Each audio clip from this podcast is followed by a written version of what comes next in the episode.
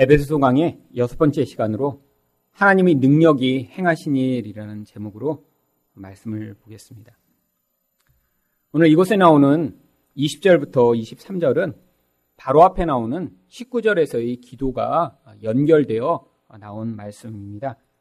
바울은 19절에서 이와 같이 기도했었습니다. 그의 힘의 위력으로 역사하심을 따라 믿는 우리에게 베푸신 능력의 지극히 크심이 어떠한 것을 너희로 알게 하시기를 구하노라.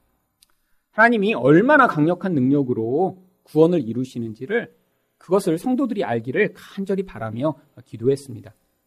바울 서신의 특징 중에 하나는 이렇게 어떤 강조하는 표현을 하다가 바울이 거기서 이렇게 여러 번 강조해서 표현한 이곳에는 능력이라는 단어를 이제 더 자세하게 설명을 해주고 있는 것입니다. 그래서 성도들이 이렇게 하나님의 그 강력한 능력을 알기를 기도하며 그 능력이 도대체 무슨 일을 했는지를 우리에게 가르쳐 주고 있습니다. 그렇다면 하나님의 능력은 어떤 일을 행하셨나요? 첫 번째로 예수님을 부활시키셨습니다. 20절 상반절입니다.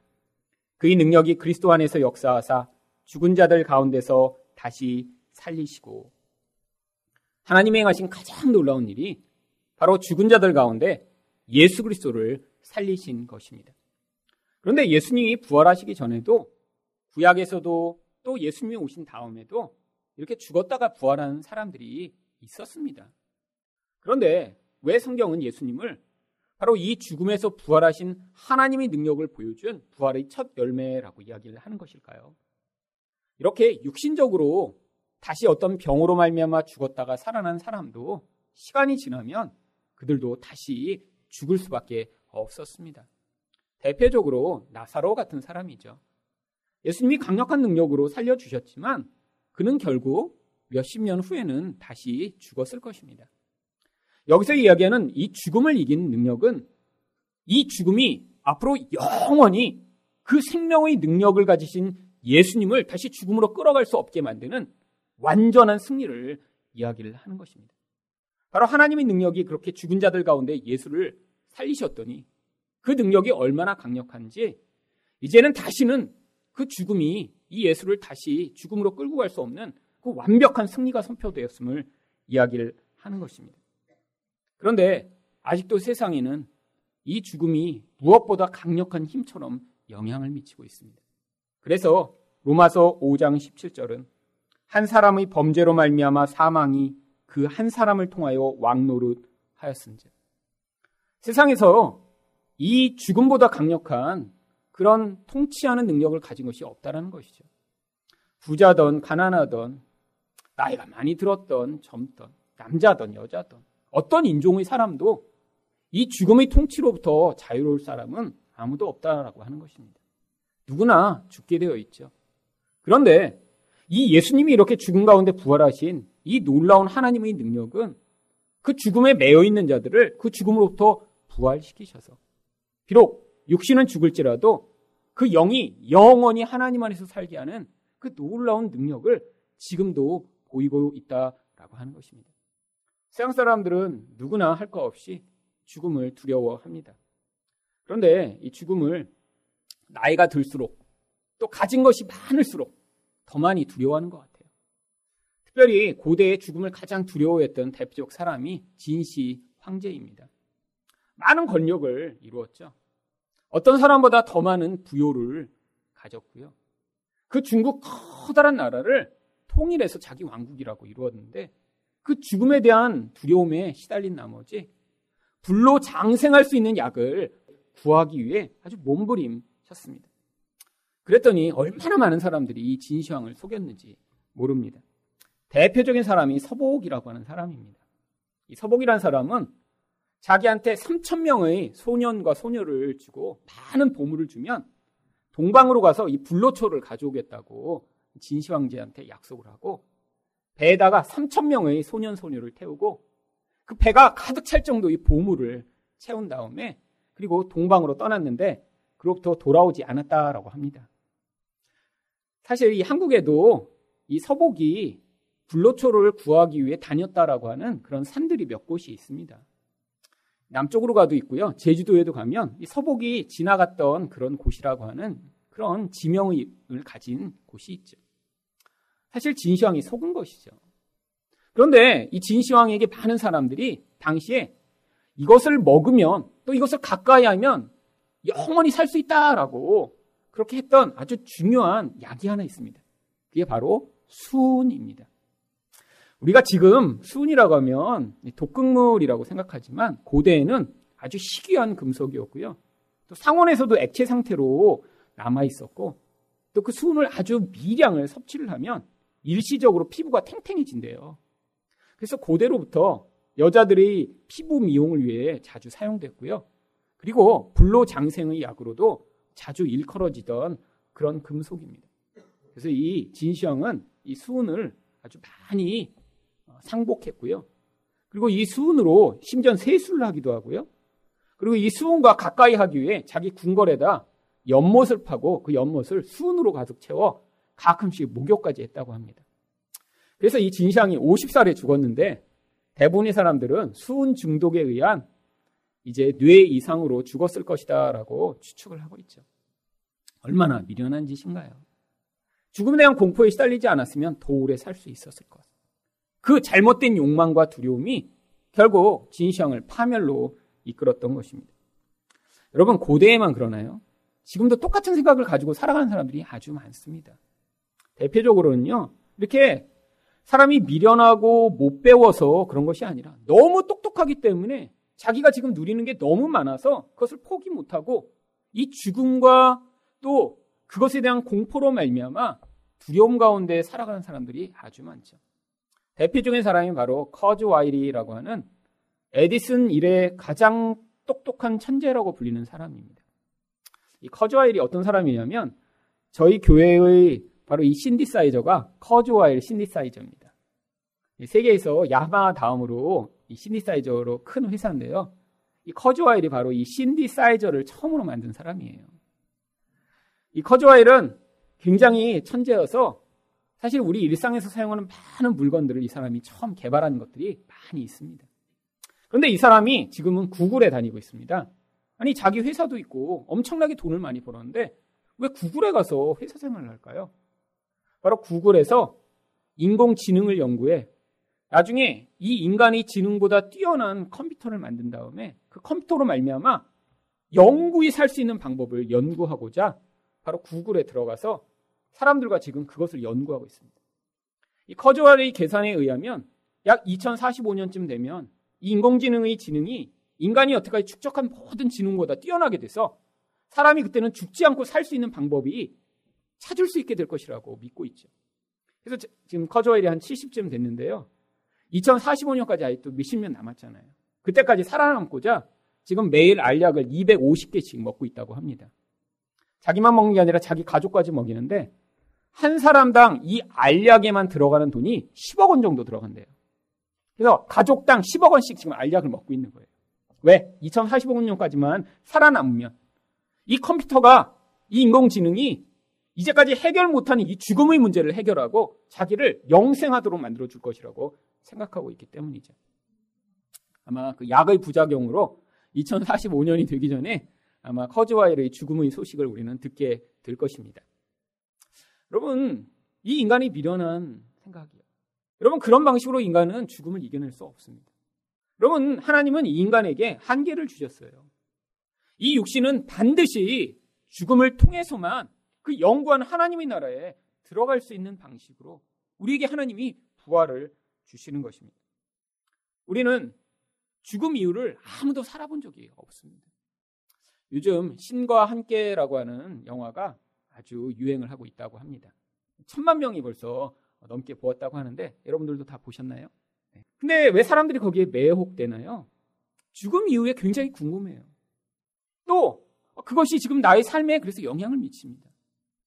여러분, 근데 사람들이 가지고 있는 이 죽음 이후에 대한 대부분의 생각들은 무엇에 근거한 것인가요? 사실 죽음 이후로 갔다가 돌아온 사람이 아무도 없어요. 사실은 그러니까 다 추측에 근거한 것입니다. 세상을 살아가는 방식이 죽음 이후에까지 연장이 되는 것이죠. 여러분, 이것처럼 어처구니가 없는 게 어디 있나요? 눈에 보이는 세상에서는 눈에 보이는 방식으로 흘러갈지라도 죽음 이후는 눈에 보이지 않는 세계인데 거기에도 이 땅에서도 잘 이루어지지 않는 인과 응보로 모든 일이 이루어진다라고 생각하는 이런 생각이에요. 여러분 그렇지 않습니다. 여러분 하나님 나라는 바로 은혜의 방식으로 우리에게 이 하나님 나라를 선물해 주시는 거예요.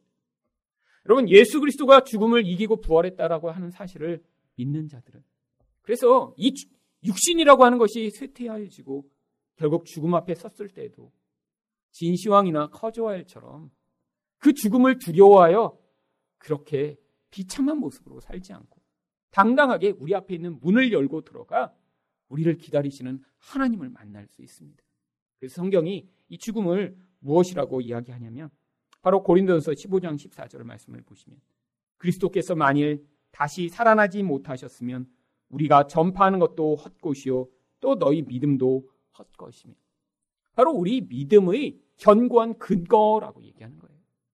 예수님이 죽음을 이기고 부활하셨기 때문에 그것이 지금 우리가 보이지 않지만 인생 가운데 어려운 일이 있지만 우리를 답답하게 만드는 상황 가운데도 낙심하지 않을 수 있는 우리 믿음의 근거라는 것이. 그뿐 아닙니다. 이런 확고한 사실을 믿는 자들은 남들은 갖지 못하는 소망을 가지고 이 땅을 살 수 있습니다.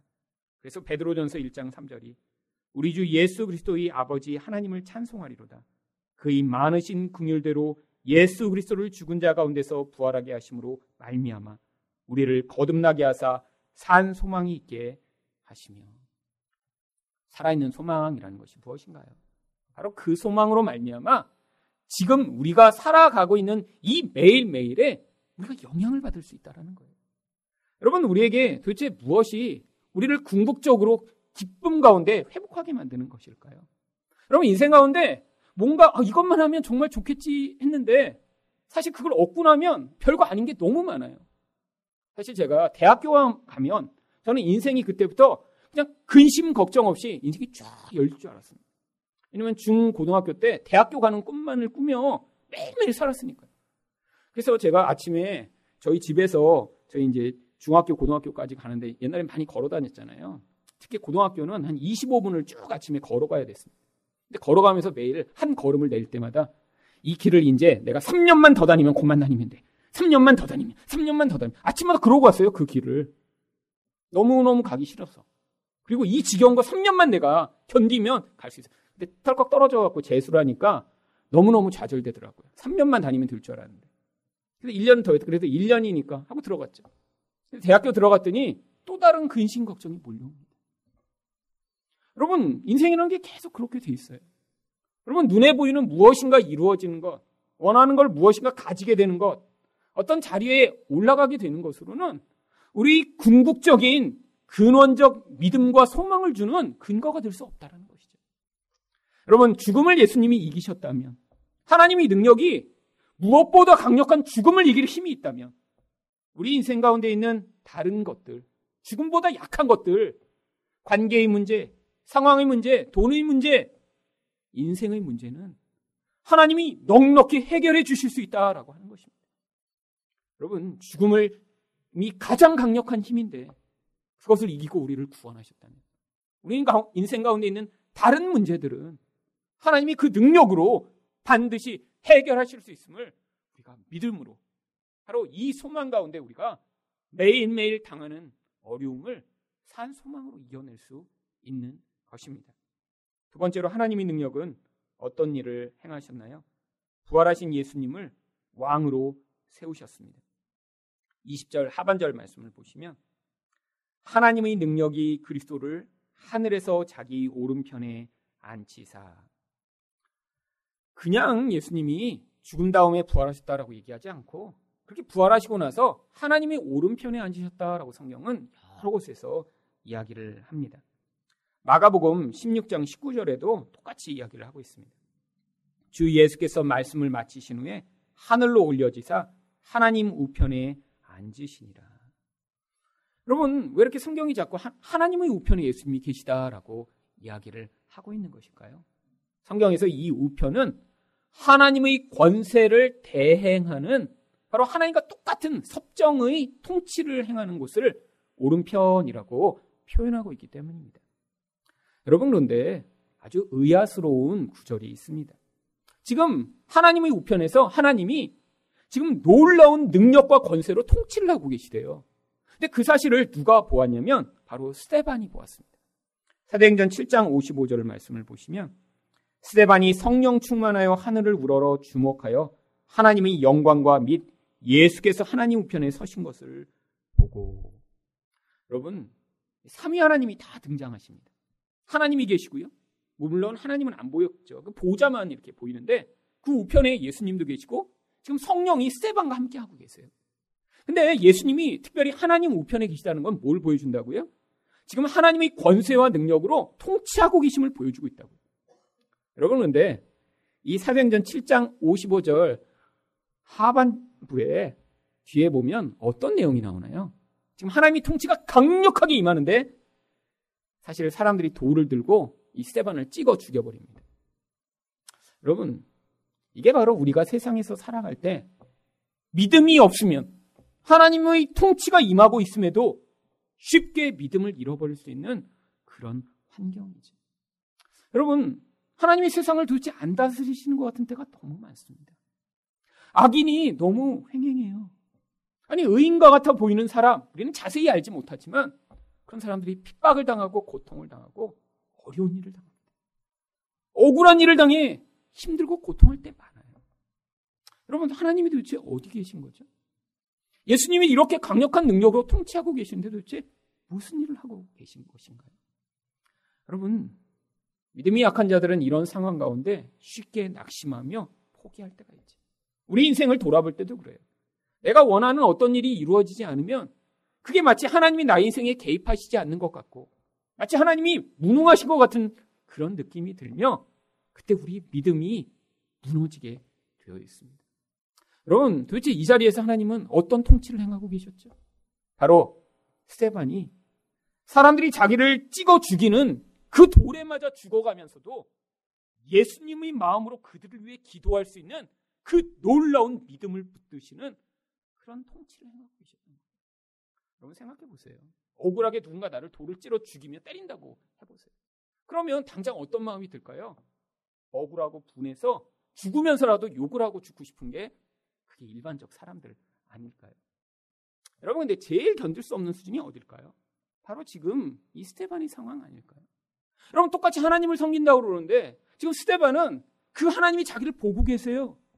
그리고 거기서 예수님이 그 우편에 서서서 네가 맞다라고 얘기해 주시는데 자기를 그들이 돌로 찍어 죽이는 그 상황에서 스테반이 어떻게 죽습니까? 저들의 죄를 용서하여 주시옵소서. 예수님과 똑같은 기도를 하며 죽습니다. 여러분 이게 바로 예수님의 마음, 인간의 마음을 뛰어넘는 그 하늘의 통치로만 나타나는 그 놀라운 반응이죠. 여러분 바로 이게 우리 일상 가운데 나타나야 되는 모습입니다. 여러분 여러분이 생각 가운데도 이 통치가 필요하지 않으신가요? 정말 여러분은 할 수 없는 그 반응으로 하나님이 여러분의 마음을 다스리셨어요. 분노할 순간에 분노하지 않게 하시고 미움이 쏟아져 나오는 순간에 사랑으로 반응하게 하시고 슬퍼서 죽을 것 같은 순간에 여러분이 마음을 붙드시고 기쁨을 주시고 우울해서 정말 못 살겠는 그 순간에 하나님이 기쁨을 넣어주시는 그 놀라운 통치를 경험하는 것. 그게 바로 놀라운 하나님의 능력이신 것입니다. 그 중에 가장 놀라운 게 바로 이 스테반이 보인 거죠. 억울하게 죽이는 사람들을 향해 예수님과 같이 저들의 죄를 용서하여 달라라고 하는 그 사랑의 반응을 보시는 그 놀라운 것. 이게 바로 불가능한 우리들을 통치하셔서 보여주시는 예수 그리스도의 놀라운 능력인 것이죠. 여러분 이런 능력이 나타났기 때문에 우리에게 뭐라고 이야기하냐면 골로새서 3장 1절입니다. 그러므로 너희가 그리스도와 함께 다시 살리심을 받았으면 위 것을 찾으라. 거기는 그리스도께서 하나님 우편에 앉아 계십니다. 여러분, 이렇게 하나님의 통치가 우리 삶에 나타나면 정말 내 노력으로 불가능하고 내가 애써서 불가능한데 이 결과로 하나님이 주시는 그 은혜를 맛보고 있다. 정말 우리는 아, 예수님이 살아계시구나. 그 예수님을 내가 더 따르고 그분을 믿고 그분이 말씀하시는 대로 내가 신뢰하며 살아야겠구나라고 살아야 되지 않을까요? 여러분, 제 인생을 돌아보면 정말 이렇게 하나님이 주시는 그 은혜, 그 믿음의 내용이 아니라 저희 인생의 본래 가지고 있던 능력과 그런 힘으로 살았으면 아마 지금까지 살지 못했을 것입니다. 너무 예민하고 불안하고 조금만 상황이 틀어지면 못 견디는 이런 정말 작은 마음을 가지고 살던 제가 정말로 이런 하나님이 누구신가? 그 제가 알지 못하던 그 하나님 나라의 비밀을 가르쳐 주시면서 그래도 이렇게 지금 살 수 있는 것만 해도 저는 놀라운 은혜며 놀라운 축복이라고 생각을 합니다. 그런데 바로 이런 통치를 지금 예수님이 모든 것 위에 뛰어나게 행하고 계시다고 21절이 이렇게 이야기합니다. 모든 통치와 권세와 능력과 주권과 이 세상뿐 아니라 오는 세상에 일컫는 모든 이름 위에 뛰어나게 하시고 바로 마귀와 죽음과 세상은 인간을 그 힘으로 강력하게 사로잡아 가장 하나님스러운 모습으로 살아가야 할 인간을 가장 비참하고 저주스러운 모습으로 살아가게 만들었습니다. 그런데 바로 이 예수의 권세가 그 마귀의 권세 가운데 붙잡혀 있던 자들에게 그 놀라운 권세로 영향을 미치면 그들로 하여금 이런 예수 닮은 삶이 나타날 수 있도록 개입하시고 인도해 나가시는 것이죠. 그래서 22절에 또 만물을 그의 발 아래 복종하게 하셨다라고 이야기를 하는 것입니다.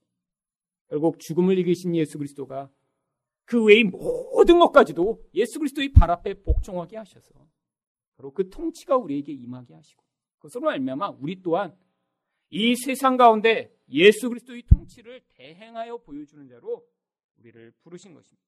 그래서 요한계시록 20장 6절은 이렇게 이야기합니다. 이 첫째 부활에 참여하는 자들은 복이 있고 거룩하도다. 둘째 사망이 그들을 다스리는 권세가 없고 도리어 그들이 하나님과 그리스도의 제사장이 되어 천년 동안 그리스도와 더불어 왕노릇 하리라. 바로 이렇게 우리가 왕노릇 하는 것입니다.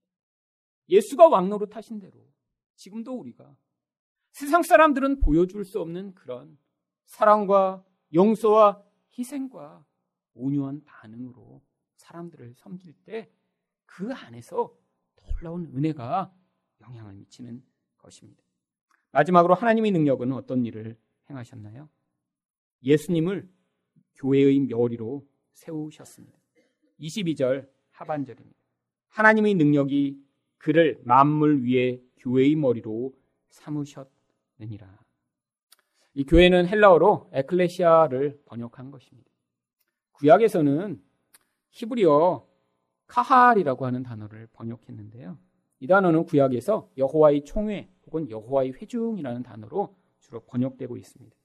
니에미야 13장 1절에 보시면 바로 신약에서 에클레시아 교회라고 번역되는 단어가 이곳에서는 그날 모세의 책을 낭독하여 백성에게 들렸는데 그 책에 기록하기를 암몬 사람과 모압 사람은 영원히 하나님의 총회에 들어오지 못하리니 바로 하나님의 총회라고 하는 그런 단어로 번역이 되고 있습니다. 그런데 왜 예수 그리스도를 교회의 머리로 세우셨다라고 이야기를 하는 것인가요? 여기서는 교회를 살아있는 유기체처럼 취급하고 있습니다. 머리가 달려 있다는 건 그 머리 통치를 받는다라고 하는 거죠. 살아있는 존재만 머리가 지시하는 것에 따라 움직일 수 있습니다. 교회가 살아있다라는 거예요. 근데 교회가 살아서 도대체 무슨 일을 해야 하는 거죠? 그 살아있는 교회를 통해서 예수님은 무엇을 지시하시는 거죠? 바로 이 죄로 말미암아 파괴되고 깨어진 세상 가운데 그 하나님 나라의 통치를 이 교회를 통해서 확장하시고 드러내시고자 바로 교회의 머리가 되시고 예수님이 그리고 우리는 그 몸이 돼서 그분이 원하시는 일을 하는 것 이것이 바로 예수님을 교회의 머리로 삼으신 것입니다. 그래서 그 다음 절인 23절에 이렇게 이야기합니다. 교회는 그의 몸이니 만물 안에서 만물을 충만하게 하시는 이의 충만함이니라. 여러분, 하나님 안에 그 놀라운 충만이 있습니다. 바로 그 생명이라는 충만, 그 충만함을 사랑이라는 통로를 통해 하나님이 자기 백성들에게 나눠주시고자 하는 거죠. 근데 그 충만을 어디에 채우시냐면 교회에 채우신다라고 얘기를 합니다. 왜요? 이 교회를 통해서 하나님이 이 충만한 생명을 세상의 비어버리고 깨어지고 무너지고 하나님의 은혜가 필요한 곳으로 흘려 보내시고자 하는 것이죠. 여러분, 이 교회는 그래서 귀하고 그래서 아름다운 것입니다. 여러분, 개인이 아무리 혼자 신앙생활을 열심히 잘하고 하나님의 뜻을 이루려고 해도 교회를 통하지 않고 나홀로 교회 없이 신앙생활 하겠다는 그 신앙은 왜곡되고 타락할 수밖에 없습니다. 여러분, 특별히 이렇게 무교회주의자들이라고 하는 사람들이 일제시대 때 있었습니다. 그런데 요즘 또 그런 사람들이 많이 늘어나는 것 같아요. 교회가 문제가 있다. 이렇게 온전하지 못하니까 차라리 나 혼자 신앙생활하며 나 혼자 살겠다. 근데 나는 신앙인이고 나는 크리스천이다. 여러분, 이런 사람들이 혼자서 할 수 있는 능력과 혼자서 할 수 있는 영향력, 이 교회가 충만함으로 섬겨야 되는 그 모든 일들을 사실 혼자서는 감당할 수 없습니다. 여러분, 이 하늘사랑 교회가 이렇게 몇 명 모여 있지 않지만 하나님이 지난 3년 동안 이 교회를 통해 이루어 가시는 것을 보면 아 정말 이 교회라는 게 얼마나 귀하고 얼마나 소중한가를 저는 계속해서 느끼고 깨닫습니다. 물론 이 교회를 같이 하기 전에도 저는 열심히 신앙생활을 혼자 했습니다. 미국에서 훨씬 더 많이 기도했고요. 매일 말씀을 보며 마치 저희 가족이 교회인 것처럼 살았죠. 그런데 이렇게 이곳에 다양한 분들이 모여 있고 그 다양한 분들과 함께 말씀을 나누고 또 그분들이 서로 서로를 사랑하고 섬기고 성장해 나가는 것을 보며 아, 이 교회가 얼마나 아름답고 교회가 얼마나 능력 있는가를 계속해서 매년 매년 깨닫게 됩니다.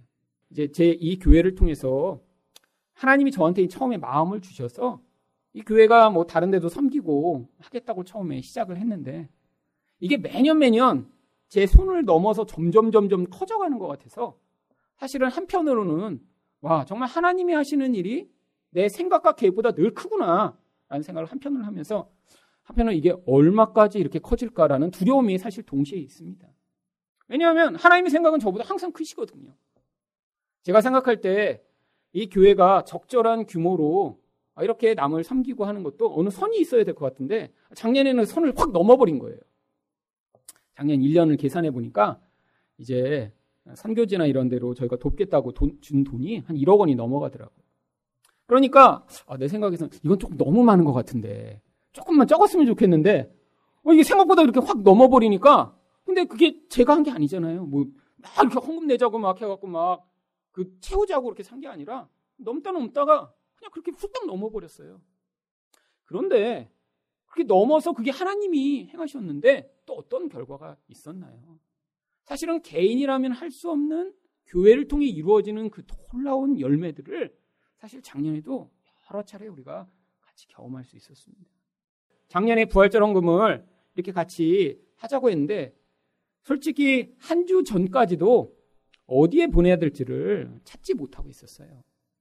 그래서 제가 계속 기도하고 있는데 어떤 이렇게 타이밍이 맞게 하나님이 무엇인가를 가르쳐 주시고 인도하시는 그 인도하심을 경험하지 못하면서 아, 토요일까지 됐는데 아, 요번에는 그냥 그냥 내시라고 하고 그 다음에 나중에 찾아야겠다. 이런 생각이 들더라고요. 근데 이렇게 목적이 없이 그냥 내시라고 그러면 헌금이 조금밖에 안 나옵니다. 솔직히. 그렇잖아요. 그냥 부활점검 내시라고 그러면 조금밖에 안 내시죠. 뭐. 내시는 분들만. 근데 평소에 이렇게 하실 수 있는 분들도 다 그래서 아 그러면 이렇게 이 부활절 헌금으로 무엇인가 목적 있게 하나님이 하실 일이 없나 그랬는데 바로 토요일 날 베트남으로 떠나는 김동석 선교사님이라는 분이 제가 떠나기 전날 저한테 어, 자기 사역에 대해서 문자를 보내신 거예요. 그래서 제가 전화를 드렸더니 떠나는 비행기 기다리시면서 그 개찰구에서 전화를 받으셨어요. 마지막으로. 그래갖고 이제 그분과 통화를 하며 대화를 하다가 아, 이 헌금은 이 선교사님이 이렇게 떠나시는 바로 이제 한국에서 나이가 많이 드셔서 선교를 떠나시는데 이분이 가서 그 베트남에서 이렇게 사역을 시작하시는데 아, 섬기도록 하나님이 이렇게 하신 것이구나. 그래서 그렇게 저희가 같이 모아서 이분이 큰 힘을 얻고 떠나셨습니다. 사실 작년에도 또 중간에 모로코에 있는 우석윤 선교사님이 이제 가족들을 데리고 미국에 잠깐 갔다 오시는 동안에 그 집을 맡겼던 집의 둘째 아들이 그 집에 들어가서 불을 내고 물건을 다 훔쳐간 거예요. 참 믿었던 사람한테 발등을 찍히면서 너무 와서 낙심을 하셨습니다. 왜냐하면 그 집에 아주 잘해주셨대요. 뭐 바로 옆집인데다가 또 그러니까 뭐 먹을 것도 많이 주고 좋은 거 있으면 갖다 주고 그리고 이제 가는 동안 잘 지켜달라고 했는데 그 집 둘째 아들이 가서 물건을 훔쳐가는 데다 불을 다 질러버려 갖고 그동안 몇 년 동안 사역했던 것을 다 잿더미로 만들어 버린 거지. 근데 그때 사실 저희가 같이 기도하자고만 했는데 저희 교회에서 마음이 감동한 분들이 이제 그냥 자발적으로 몇 분이 헌금을 하셨어요. 그 헌금이 1,400만 원이었습니다. 그래서 그 다음날 바로 돈을 보내드렸는데 사실 불에 탄 거보다 돈이 더 많이 들어왔어요. 음. 그래갖고 2층 공사를 못하고 계시다가 저희만 헌금한 게 아니라 다른 곳에서도 이렇게 헌금을 하시고 그래서 그 돈이 모아져서 2층을 마무리 못하고 있던 공사를 그 다음에 공사하고 계시다가 제가 그때 카카오톡 그 이제 보이스톡으로 통화하는데 어, 김 목사님 그때 주신 돈으로 지금 2층 공사가 마무리되고 있다고 여기 다 지금 되면 한번 오시라고 이제 그 통화를 저랑 했습니다. 하나님이 정말 예상치 못한 방법으로 그렇게 채워주셔서 사실은 그 사역의 캠프가 그렇게 하나씩 하나씩 지어져 가도록 하신 것이죠. 또한 지난 12월에는 바로 원리교회라고 하는 곳, 아주 시골에 있는 깡총교회입니다. 할머니들 10여 분, 장애인 두 분, 그렇게 신앙생활을 하시는 그런 교회인데, 마침 기도하면서 생각하다가 전화를 했는데 그 주에 차를 폐차하신 거예요. 그래서 저희가 헌금을 모아 보내드렸습니다. 솔직히 제가 예, 헌금을 이렇게 하자고 해놓고도 천만 원이 안 나올 것 같았어요. 솔직히 제 믿음으로. 그래서 천만 원이라도 채워드리자라고 했는데 그분이 그러다가 동네에서 이렇게 이제 아는 분 통해서 차를 보신 거예요. 그러더니 어, 떤 분이 차를 파신다고 하는데 스타락스가 1,400만 원이라고. 그래서 제가 이 천만 원을 보내드려도 이 시골고에가 400만 원을 어떻게 마련할 수 있을까 그런 생각이 계속 들더라고요. 근데 놀랍게 1,500만 원이 넘게 헌금이 나왔습니다. 차를 사고 수리하고 등록까지 할 수 있는 비용까지 또 보험료까지 딱 채워지게 하나님이 정말로 완벽하게 채워주셨어요. 또 신기하게 저희 교회 성도들이 1,400만 원을 하시고 140여만 원 나머지 부대 비용은 저희 교인이 아는 분들이 또 외부에서 그냥 헌금을 하셔서 저희 교회는 지금도 음 1년 전체 예산의 한 8%에서 10%는 계속 외부인 분들이 그냥 교회 안 나오시면서 헌금만 하세요. 근데 이 크리스마스 그 일도 하나님이 그렇게 또 적절하게 하나님이 채워주셔서 그래서 그 목사님 보고 그렇게 했어요. 저도 이렇게 많이 나올 줄 몰랐는데 하나님이 목사님 너무 사랑하시나 보다고. 음. 그래서 차를 요번 주에 구매하셨답니다, 바로. 그래서 사진을 보내주셨어요. 참, 근데 그 제가 사진을 보면서 너무너무 감사한 거예요. 사실 저희 교회 이제 3년 조금 넘었잖아요. 뭐 저희 교회가 뭐 만 명 모이는 그런 교회도 아니고. 사실 몇십 명이 모여서 예배드리고 있는 이 교회를 통해서 한 개인이면 불가능한 이런 일들. 가난하고 힘들고 정말 소망을 잃어버린 곳에 하나님이 교회를 통해서 충만케 하시는 이 일들을 바로 여기에 계신 성도들을 통해 지금 이렇게 하고 계신 것. 이게 얼마나 놀라운 일인가. 사실 제가 또 힘을 얻고 소망을 가지는 이유가 됩니다. 여러분, 하늘사랑교회 하나님 분명히 저는 사랑하신다고 믿습니다. 여기 계신 성도들을 통해서 그래서 앞으로 더 놀라운 하나님의 충만을 우리만이 아니라 많은 사람들이 그 충만을 맛볼 수 있도록 흘려보내는 교회로 성장해 나가서 이 시대 가운데 이 하나님 생명이 얼마나 능력이 있고 충만한가를 보여줄 수 있는 그런 교회로 하늘사랑교회가 함께 지어져 갈 수 있도록 여러분 계속해서 같이 기도해 주시고 그런 교회로 우리가 함께 만들어져 가기를 예수 그리스도 이름으로 축원드립니다.